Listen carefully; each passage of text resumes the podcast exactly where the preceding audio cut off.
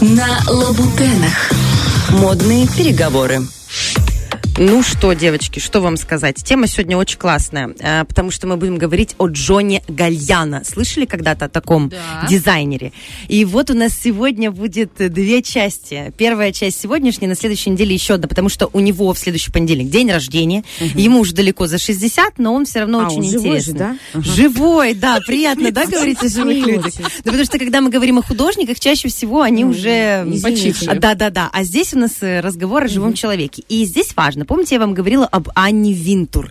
Это м, Вок, э, да, главный это- редактор да, да, да, американского, американского. Вога. И вот этот человек имеет такую власть в, э, в этой индустрии, что когда она говорит доброе слово о ком-то, то это значит, что все, к этому человеку прилипает таким образом индустрия, и он может себя продвигать. Вот она когда-то на стартах э, Гальяна подала свою руку помощи, и, собственно говоря, это ему очень помогло.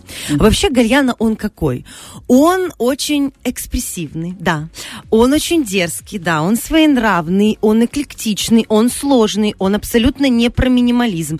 А Гальяна это про театральность, про такой вкусный историзм в моде. В общем, он дизайнер сложный. Почему он такой? У него очень замешанная такая сложная кровь. Он сам, представьте себе, жил в детстве на Гибралтаре. Вот так вот неожиданно. Это все, что я знаю о Гибралтаре. Вот это. На самом деле так, так и есть, потому что это даже географически сложно представить. А уже как творческая личность он сформировался у нас с вами в Лондоне. Он учился в Сент-Мартинс. Это такой колледж искусства и моды, из которого выпускаются просто лучшие дизайнеры. Помните, мы говорили об Александре Маккуин?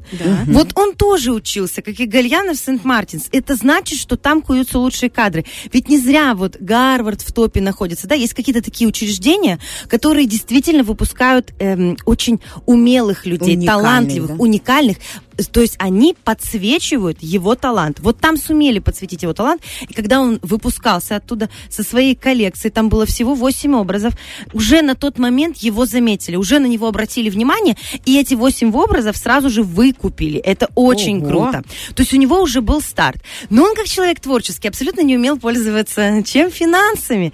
И ему было сложно. И вот в этот момент ему помогает Анна Винтур. Она его знакомит с определенными людьми. И он попадает вначале в бренд Живанши. Он там становится креативным директором при Бернаре Арно, который владел всеми этими делами. А потом он попадает куда, как вы думаете? В Кристиан Диор. Вы представляете себе? И он был креативным директором 15 лет в бренде Dior. Бера, Бернар Арно, хозяин этого всего конгломерата с разными брендами, он ему дает нотку бренд и говорит, делай, что хочешь, твори. И он начинает творить. Очень дерзко, очень своеобразно.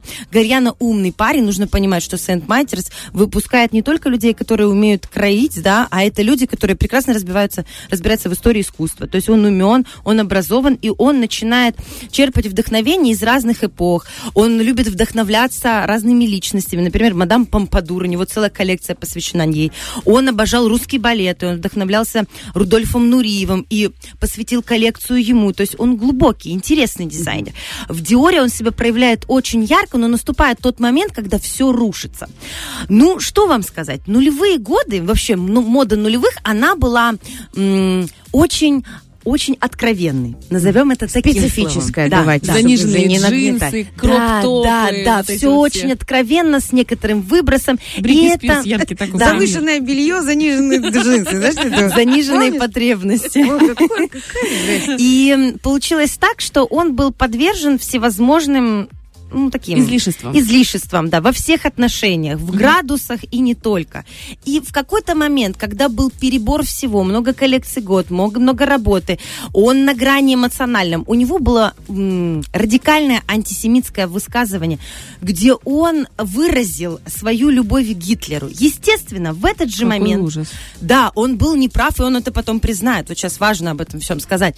Потому что, когда он был на коне, вот он на Олимпе моды, и тут он с нее падает. Потому что в его высказывание в адрес Гитлера сняли в ресторане, выложили в соцсети, и в одну же ту же секунду его увольняют из бренда Dior, его увольняют из его же собственного бренда одноименного Джон Гальяна, а им владел тоже Бернар Арно, то есть его отовсюду увольняют, и он в опале на два года. Он никто, и звать его никак, а он был на Олимпе, понимаете, это звезда. Может, он как-то между текста... э, Нет, не- это было прямо- прямое прямо? высказывание Ага. с любовью к Гитлеру, в общем, антисемитские все эти вещи, как вы понимаете, такие вещи делать нельзя, потому что ты сразу... Ты, так ты это, в принципе, это, в принципе, нельзя делать. Это против, против мира, против конечно, человечества. Конечно, И э, он, как дизайнер с мировым именем, он растерял всех своих, все свои поддерживающие стороны. И я оказался на самом дне. И чтобы подняться с этого дна, ему нужно было пройти настоящий рехаб. То есть, да, он был наркотически зависим, алкогольно зависим. Ему нужно было себя излечить, ему нужно было разобраться в теме Холокоста. И он изучал эту тему после рехаба. Он разбирался в этом. То есть он исторически все это для себя осознал и э, официально попросил прощения. Но даже после того, как он через два года пришел в себя, попросил прощения официально, все равно мировое СМИ и мировое модное сообщество не готовы были его простить. И при любом его выходе каком-то в свет, они каждый раз его готовы были клеймить. И в этот раз ему тоже помогла Анна Винтур. Она устроивала его на работу в бренд Оскар, Оскар де Лорента, сделать несколько коллекций, посотрудничать с этим брендом. И вот чтобы вы понимали, насколько у нас общество не готово прощать. Он э, человек, который всегда носил шляпы. Если вы просто посмотрите на Гальяна, вот в сторис тоже выложила его фотографии, у него всегда такие утонченные усики, у него всегда шляпы, перья. Он театральный артист, можно mm-hmm. даже так его назвать, потому что он когда-то свою карьеру тоже в театре развивал, костюмерную. И он после одного из показов появляется в обществе в шляпе и с длинными волосами. Эти волосы были немного похожи на пейсы еврейские, uh-huh, да, знаете, uh-huh, такие. И, собственно говоря, негодование было просто размером со Вселенную. Тут же написали о том, что он каким-то образом попытается издеваться над образом хасидов, что еврейскую культуру он опять троллит. Но абсо- абсолютно ничего такого не было в нем заложено. Это просто его любовь к головным уборам, uh-huh. и он всегда носил длинные волосы. Это тоже нужно понимать, что он всегда был с длинными волосами. Но тут решили ему это пришить. И знаете, кто его спас, девочки? Его Анна Винтур? Нет, а его спасла супермодель Кейт Мосс. Да ты что? Она тоже девушка с очень непростой судьбой, сложной историей, у нее тоже были зависимости, она тоже проходила через рехаб, и она выходила замуж. И для того, чтобы поддержать своего дорого, лю, дорогого и любимого дизайнера Джона Галена, она э, заказала у него свадебное платье. Mm-hmm. И это было платье спасения. Платье так и называется, платье Феникс. Mm-hmm. Потому что он, это была его возможность вернуться в мир моды, снова попросить у всех прощения, и когда ты работаешь совместно с мировой топовой моделью, ну, собственно говоря, это какой-то уже такой добрый знак. И он делает это платье для нее. Она прекрасно в нем выглядит. На этом платье действительно э, все блестки расшиты в форме пера, то есть отсылка к Фениксу идет напрямую напрямую публика его прощает. О, ну наконец-то. Ну, конечно, все это сложно. Но он, на самом деле, после рехаба очень сильно изменился. Сейчас он работает в бренде Maison Margiela. Margiela это очень интересный бренд, и бренд более минималистичный, чем сам Гальяна.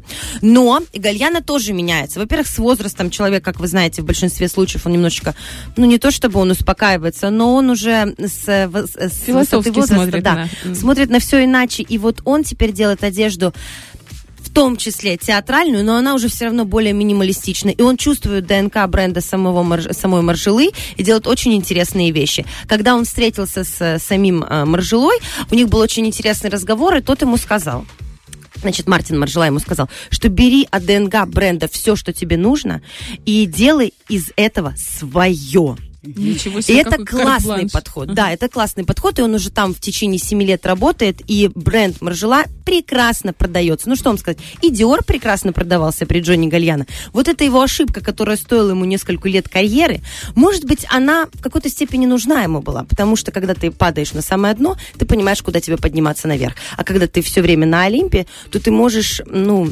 растерять себя. Uh-huh. Вот у него был момент падения и подъема. И сейчас он прекрасно работает в бренде бренде, развивает дальше свое видение моды и делает это очень интересно, потому что Маржела прекрасно продается, это люкс, который хотят иметь все звезды мировые у себя. А вот бренд его имени, он еще существует? Гальяна, насколько я знаю, нет.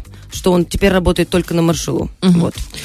Это так интересно, потрясающе. Мне прям... Я не знала даже такую трагедию. Я вот прямо, я слышала именно Гальяну на слуху, угу. видела вот его, но... Вот вот, вот так он высказался, и ему это долго не прощала публика. То есть на, наши слова, ну, есть, кстати, еще конспирологическая версия, что это была подстава в ресторане, потому mm-hmm. что в ресторане получилось так, что это было очень аккуратно снято. Вот прям практически вот как я сижу напротив Оли, и вот так вот стоял телефон, и он в этот момент очень яро высказывается на эту тему. Есть даже видео в интернете, mm-hmm. на Ютубе. И это снимается вот так. Вряд ли человек бы просто на камеру это высказал, потому что это было за время, ну, во время ужина. Может Понятно, быть, что подстава, подставили, может быть, но нет. он это сказал. Непонятно, всё, да, вот хотели от него вот так вот избавиться, потому что он был за гранью. Ну, Ну, такая это все жизненная. творчество, девочки. Да. Ну, это такой мир, такой. Вот мы с вами тоже в творчестве находимся. Нам нужно так быть аккуратными. Вот Германа, не дай бог обидишь. Поставьте какую-нибудь песню не ту, да, Герочка? Тройка, семерка, туз. Герман, тебя очень любим. Красивая борода у тебя. Фреш на первом.